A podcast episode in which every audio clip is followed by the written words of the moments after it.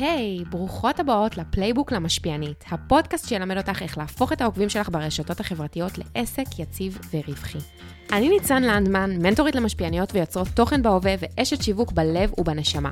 בכל פרק נדבר על כלים פרקטיים שיעזרו לך להתמקצע ולהרוויח יותר כסף, החל מדילמות עסקיות עד תמחור ומשא ומתן, חוזים, פיתוח עסקי וכל מה שצריך לדעת כדי לעבוד בתוך התעשייה. אז יאללה, בואי נצלול. אז, ברוכות הבאות לעוד פרק של ה playbook למשפיענית.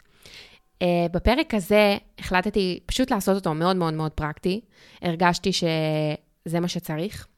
ואני חייבת לומר שמה זה התרגשתי מהפרק הקודם. אני סיפרתי והשתפכתי וככה, סיפרתי לכם את הסיפור האישי שלי, והיה לי ממש ממש כיף בקטע לא צפוי, uh, כי קצת חששתי מזה, אז זה ככה שתדעו uh, שככה רציתי לשתף אתכם.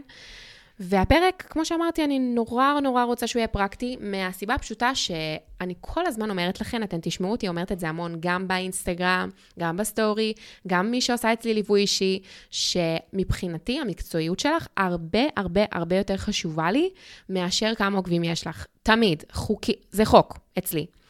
והסיבה היא פשוט כי בגלל שאת תהיי מקצועית, את גם תביאי יותר ביצועים, ואת תהיי יותר טובה במה שאת עושה. ונוכח האמירה הזאת, אני רוצה להביא אליכם בפרק הזה ידע מקצועי. אני רוצה שהפרק של היום יתעסק בפרקטיקה. ולכן בחרתי נושא שככה אני שמה לב שהוא פוגש את כולכן, את רובכן לפחות, זה שפת השיווק. ומה אני מתכוונת? שפת השיווק זאת שפה של הרבה אנגלית, של הרבה ראשי תיבות, של הרבה קיצורים, קצת מתנשאת אפילו, הייתי אומרת, לעתים, ומדברים בה, ואף אחד כאילו לא מסביר לך. אף אחד לא אומר לך. ופתאום כזה, את יושבת עם איזה מישהו, ש... אה, עם איזה מנהל שיווק, שרוצה עכשיו לעשות איתך קמפיין, ואז אומר לך, אה, תשמעי, ה-KPI שלנו זה 1, 2, 3, 4, ואת כזה, oh my god, oh מה זה KPI? עושה את זה בגוגל שנייה מהר, מנסה להספיק, מנסה להבין רגע מה הדיבור. ו... אני לא רוצה שזה יהיה ככה, אני רוצה שאת תכירי את השפה הזאת, כי את עובדת בתוך התעשייה הזאת. ולכן, זה יהיה הפרק. בסוף הפרק הזה, את תדעי מונחים בשיווק. את המונחים הבסיסיים לפחות, שמשרתים את תעשיית שיווק המשפיענים די הרבה. אז אנחנו פשוט ישר נצלול ונתחיל מהמונח הראשון, שאני מאוד מאוד אוהבת, שהוא KPIs, Key Performance Indicators. מה זה? לא להיבהל, להירגע, הכל טוב. זה באמת באמת פשוט, באמת. אמרתי לכם, הכל פה מתנשא ובאנגלית, ובגלל זה זה נשמע מאיים, אבל כשאתם תבינו, אתם תגידו, אה, ah, אוקיי, סגור. למה צריכים לסבך את זה? אבל כן, סיבכנו את זה, מה נעשה? אז אנחנו נתחיל. Key Performance Indicators זה בעצם מדדי ביצוע מרכזיים. משמע, כשאת מדברת עם בן אדם שרוצה עכשיו לעשות איתך קמפיין, מנהל שיווק, מנהל מותג, והוא אומר לך מה ה-KPIs שלו, הוא בעצם אומר לך איך הוא הולך למדוד הצלחה. מה הכוונה? זאת אומרת, KPI זה בעצם, מה, השאל, השאלה הנסתרת של זה היא, מה אתה מחשיב כהצלחה? מה המדד שבזכותו אתה תגיד, ניצן, וואלה, הבאת פה קמפיין מעולה והצלחנו להשיג את המטרה. מהי המטרה בעצם? זאת השאלה שנשאלת. זאת אומרת, האם זה... אה, 200 הרשמות לניוזלטר? האם זה 100 רכישות של המארז מתנה? מה, מה נחשב הצלחה מבחינת המותג? זה כזה פשוט. אה, אז כשאומרים Key Performance Indicators או KPIs, שזה הקיצור פשוט, מתכוונים למה מדדי ההצלחה של הקמפיין. פיניטו. יופי. אה, אנחנו נעבור למונח הבא, רגע, שנייה, אני אתן לכם לנחש באיזה שפה הוא הולך להיות. נכון, הוא הולך להיות באנגלית. קוראים לו CPC. CPC, cost per click, פשוט ראשי תיבות, העלות לקליק, כמה עולה קליק. איך אנחנו מחשבות כמה עולה קליק בקמפיין משפיעניות?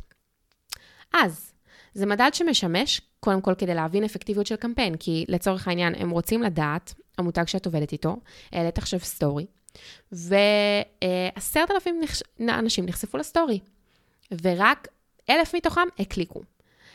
אמ, אנחנו נרצה לדעת לצורך העניין הם שילמו לך על הקמפיין X כסף, אז X חלקי אלף הקלקות זה כמה ששווה כל קליק, וזה העלות לקליק. למה רוצים לדעת את זה? כמו שאמרתי, זה איזשהו מדד שבעצם אפשר ללמוד ממנו דברים, כמו למשל, רגע, למה לא הקליקו? האם המודעה שהמשפיענית לא הייתה מספיק טובה? האם המסרים שתכננו לשים בקריאייטיב לא היו מספיק טובים, לא מספיק מפתים, הקוד קופון שנתנו לא היה מספיק uh, מפתה ומעניין ושווה את זה בשביל הקהל. זה פשוט מדד שעוזר להם למדוד דברים, והוא חשוב, הוא חשוב להכיר אותו, כי הוא באמת, uh, הוא מלמד המון. זאת אומרת, כל מדד שאני אלמד אתכם כאן, גם KPIs, בסוף זה דברים שיעזרו להבין אם קמפיין הוא אפקטיבי או לא אפקטיבי, וזה דברים שאתן, דברים, דברים שאתן צריכות לדעת, כדי שאחרי זה, כשמה שנקרא צריך לסיים קמפיין ולעשות לו רפ-אפ ולהגיד האם הוא היה טוב או לא היה טוב, אז אני רוצה שגם אתן תדעו להגיד, העלות לקליק הייתה פה קצת יקרה מדי, כאילו לא סבירה, או אה, העלות פר המרה, שאנחנו גם תכף נגיע לדבר על מה זה, היא נשמעת לי פה קצת, אה, היא, האמת שהיא אפילו זולה, מעולה, אז הצלחתי בקמפיין. בקיצור, אני רוצה שתהיה יכולה לקבל אה, נתונים, insights, תובנות, כדי שתהיי גם חכמה ותדעי לתרום למותג גם ברמת הניתוח של הקמפיין ולא רק ברמת ההגשה שלו. יש? מהמם. יופי, אנחנו המשכנו לדבר הבא, שגם הוא באנגלית click-through rate, או בעברית שיעור הלחיצות.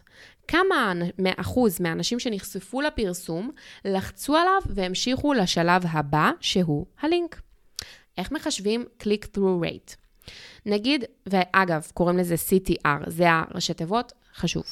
אמ, אז נגיד היו לך 10,000 חשיפות לסטורי ומתוכם 5,000 הקליקו על הלינק. ה-CTR יהיה 0.5, משמע חצי ממי שנחשף ללינק לחץ עליו. הנוסחה היא מספר האנשים שהקליקו על הלינק חלקי כמות האנשים שנחשפו ללינק.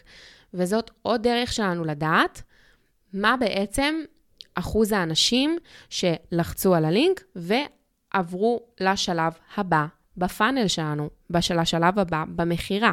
כי עוד פעם, בסוף הכל אנחנו מתעסקות פה בקמפיינים, עם כמה שזה נשמע לנו רחוק מאיתנו, מדדים ומספרים ומה זה כל המונחים האלה.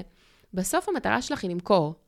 וכשאנחנו רוצים למכור משהו, אנחנו צריכים לעבוד לא רק על פי תחושות בטן, אנחנו צריכים גם לעבוד נתונית, להסתכל. לא הקליקו מספיק אנשים? למה לא הקליקו מספיק אנשים? כן נחשפו לסטורי מעל 15,000 אה, אנשים ורק עשרה קנו, ואת יודעת שבדרך כלל בקמפיינים אחרים קונים יותר? אני רוצה לדעת למה. וזאת הדרך שלנו, דרך המדדים האלה, דרך ההסתכלות הרחבה הזאת של תקציב חלקי קליקים, חלקי ני ני ני נה נה נה נה נה. זה מסועף, אבל זה ממש חשוב. המונח הבא הוא ROI, ROI, Return on Investment. המונח מציין את היחס בין הכסף והמשאבים שהושקעו בפעילות השיווקית לבין ההכנסות שנבעו מאותם מאמצים. מה זה אומר? זה אומר שהחזר ההשקעה, אנחנו רוצים לחשב אותו. בעיקר מותגים רוצים לחשב אותו, כי לצורך העניין הם שילמו לך עכשיו 30 אלף שקל על קמפיין שעשיתם ביחד, והם הרוויחו 40 אלף שקל. אז ה-ROI הוא קודם כל חיובי, כי הם לא הפסידו כסף, וה-ROI הוא גם יהיה אה, עשרת אלפים שקלים. זאת אומרת, אנחנו נדע להגיד שיש לנו ROI חיובי או שלילי, זאת אומרת, האם המותג הרוויח או לא הרוויח שום דבר, תמיד אנחנו בשאיפה שה-ROI כמובן יהיה חיובי, זה מה שאנחנו עושות. זאת, זו, לשם זה התכנסנו, סבבה? התכנסנו כדי לעזור למותגים להרוויח עוד כסף. בואו נשים את זה על השולחן, אה, שזה יהיה ברור. ו-ROI בעצם מייצג את כמה המותגים הרוויחו, ואנחנו תמיד, תמיד, תמיד רוצות שהוא יהיה חיובי ושמח. אמ, מה זה שיווק שותפים? מונח בעברית. הוא גם היה פעם באנגלית, פשוט תרגמתי אותו מראש, קוראים לזה affiliate marketing. זה חשוב. שיווק שותפים זה קודם כל שיטת תמחור. מה זה אומר שיטת תמחור? זה אומר שכשאתן עובדות עם מותג, יש אופציה א', אופציה א' היא שהוא פשוט ישלם לך מראש את כל הסכום שאת רוצה. ולא יהיה לזה שום תלות whatsoever בכמה את מוכרת. את לא מקבלת אחוזים. בשיווק שותפים, מה שאנחנו עושות זה אומרות למותג, אוקיי, אנחנו רוצות איזשהו סכום בסיסי, אבל בנוסף לזה, על כל מכירה אני רוצה לקבל בין 15 ל-30 אחוז. זה, מה ש, זה מה שמקובל היום בשוק, זה מה ש... זה, זה טווח האחוזים. וזה מאוד מאוד תלוי במוצר ובהמון המון שיקולים. למה שיווק שותפים זה משהו שמותגים מאוד מאוד אוהבים? ניתן לכם רגע לחשוב. הסיבה היא כי שיווק שותפים נותן לך יותר מוטיבציה לעשות יותר טוב, ומה שנקרא לדחוף את הקמפיין. ולמותג, כאילו, תחשבו, זה משרת את האינטרס שלו, כי הוא לא צריך עכשיו להוציא עשרות אלפי שקלים על קמפיין לפני שהוא ראה תוצאות. וכשהוא רואה את התוצאה, אז הוא אומר, אוקיי, בסדר, אני אשלם לה 15% מכל מכירה, זה יותר נוח לי ויותר משאיר אותי במקום של ביטחון, מאשר עכשיו להוציא 30 אלף שקל, שאני לא, יודע, לא יודע אם אני אחזיר אותם. כמובן שאני ככה אגיד שאני פחות ממליצה להתבסס רק על תמחור של שיווק שותפים, אמ, מהסיבה הפשוטה שיש ערך גם שהוא לא מדיד רק בכסף ובמכירות, שנקרא מודעות למותג, שאנחנו נדבר על זה גם, אנחנו נעמיק בזה אפילו יותר, שזה בעצם היכולת שלך להשפיע ולחשוף את הקהל שלך למותג, בלי שהוא בהכרח קונה באותו הרגע שהקמפיין רץ. אלא גם אפילו שלושה חודשים אחרי, חצי שנה אחרי, ורק בזכות זה שהוא ראה את זה אצלך בסטורי או בריל או בלייב.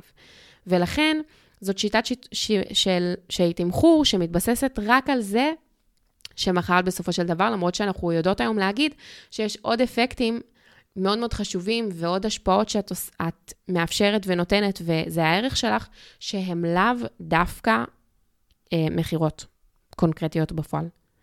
אז זאת הסיבה ששיווק שותפים זה משהו שאני ככה ביחסים מורכבים איתו, למרות שאני חושבת שזה אחלה, זה נחמד, כי אז את באמת מרוויחה פר כמה שמכרת. מה זה שגרירת מותג? כשמותג אומר לך, בואי, תהיי שגרירת מותג שלנו, זה בגדול אומר, קודם כל, שהם רוצים אותך לטווח הארוך, שזה כבר מעולה לנו. כי תמיד, תמיד, תמיד, אה, אני אומרת, ואני באמת חושבת ככה, שמערכות יחסים עם מותגים זה כשמם כן הן, מערכות יחסים. אני הייתי רוצה, בשאיפה שלי, שיהיו לך מותגי הבית. שתעבדי עם מותגים, לא כל חודש, חודשיים תחליפי מותגים, אלא ממש שיהיו לך מותגים שאת רצה איתם לטווח הרחוק. כמו שמותג עכשיו עושה קמפיין בפייסבוק או בטלוויזיה, ויש לו מה שנקרא פרזנטורים, אני רוצה שאת תהיי פרזנטורית של מותג, ושיהיה לכם קמפיין ארוך טווח, זה גם הרבה יותר אפקטיבי ומביא תוצאות טובות יותר בטווח הארוך, זה פשוט לוקח זמן לראות אותן. אבל גם זה טוב לך, כי את מבססת הכנסה יציבה, ואת מבססת מערכת יחסים שככה גם הקהל שלך מתרגל למותג, לוקח לו זמן הרי, הוא לא בפעם הראשונה שהוא נחשף קונה, אמרנו את זה. אז בשגרירות מותג, יש לך בעצם את היכולת לעשות את התהליך הזה. וממש לחבר את הקהל שלך רגשית, ובעצמך להתחבר רגשית, ולהאמין במוצר ובמותג, שזה משהו שהוא לא פחות חשוב. אמ, אז זה בגדול שגרירת מותג. מה זה CTA? Call to Action, הנאה לפעולה. אז, כשמותג אומר לך, תגידי, מה, מה ה-CTA שאת הולכת לשים? ואת כזה, מה זה? מה זה CTA? אז CTA בעצם אומר, מה ההנעה לפעולה? איך את הולכת לגרום לעוקבים שלך להתקדם בשלב הבא ב funnel? זאת אומרת, לעשות פעולה. אנחנו לא רוצות להשאיר אותם בתוך הסטורי. אנחנו לא רוצות שהם יישארו רק בריל ויגידו, אה, ah, חמוד, מגניב המוצר הזה. לא, אנחנו רוצות שהם יעשו משהו. ואני אגלה לכם משהו מגניב, או לא מגניב, תלוי איך מסתכלים על זה. כשאומרים לאנשים לעשות משהו, הם עושים אותו, אבל כשלא אומרים לאנשים לעשות משהו, הם פשוט לא עושים כלום. אנחנו כל כך מוצפים היום, ואנחנו רואים כל כך הרבה תוכן, ואתן יודעות ובטוחות שכשבן אדם גולל בפיד, הוא לא עוצר על התוכן שלכם ואומר, hmm, מה הם רוצים ומה הם התכוונו בעצם, מה הם רוצים ממני? מה הם רצו שאני אעשה פה? זה לא עובד ככה. הם צריכים הנגשה. ולכן אנחנו תמיד נשים CTA, לצורך העניין, יאללה, תיכנסו, תירשמו לניוזלטר. יש שם 15% אה, הנחה על כל האתר אם נרשמים. זה CTA. אה, או קדימה, תלחצו על הלינק ותיכנסו ותקנו את המארז. זה CTA, ממש להגיד ולהנגיש לקהל ולעוקבים מה אנחנו רוצות לעזאזל שהוא יעשה. אוקיי, עלות המרה. המדד שעוזר לך לקבל קמפיינים נוספים ויראה למותגים מה את באמת שווה להם. עלות המרה זאת הדרך שלנו להוכיח שאנחנו, אה, מה שנקרא, שוות את זה, לא רק שוות את זה, אלא גם יש סיבה ללמה לעבוד איתנו, כי העלות ההמרה שלנו הרבה יותר נמוכה. זאת אומרת, העלות שלנו כדי אה, שמישהו יקנה מהמותג יותר נמוך מטלוויזיה, מרדיו, ממדיומים אחרים. ולכן, אנחנו תמיד רוצות שעלות המרה שלנו תהיה נמוכה, ואז אנחנו רוצות ללכת וככה לנפנף ולהשוויץ בעלות ההמרה שלנו מול מותגים אחרים. זאת אומרת, זה מה שנקרא הבידול שלנו, שאנחנו יודעות להביא המרות, או בשפה אחרת, מכירות, בהרבה יותר זול.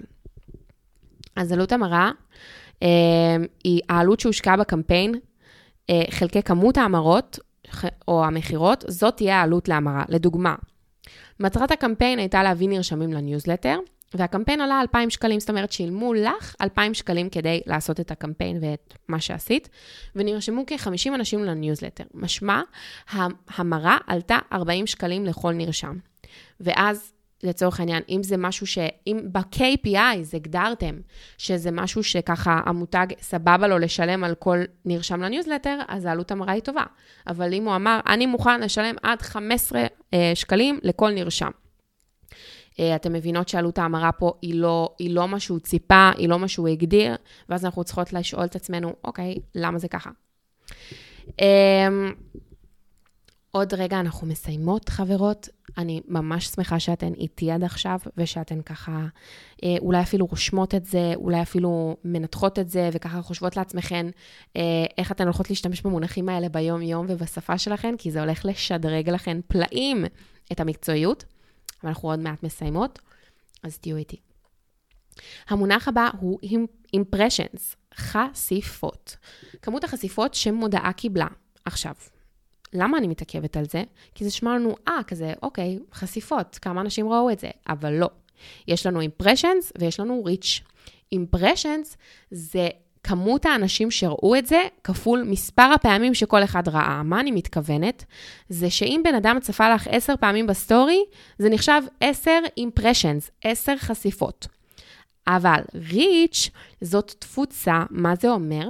זה אומר כמות האנשים הייחודיים שראו את המודעה או את הפרסום שלך.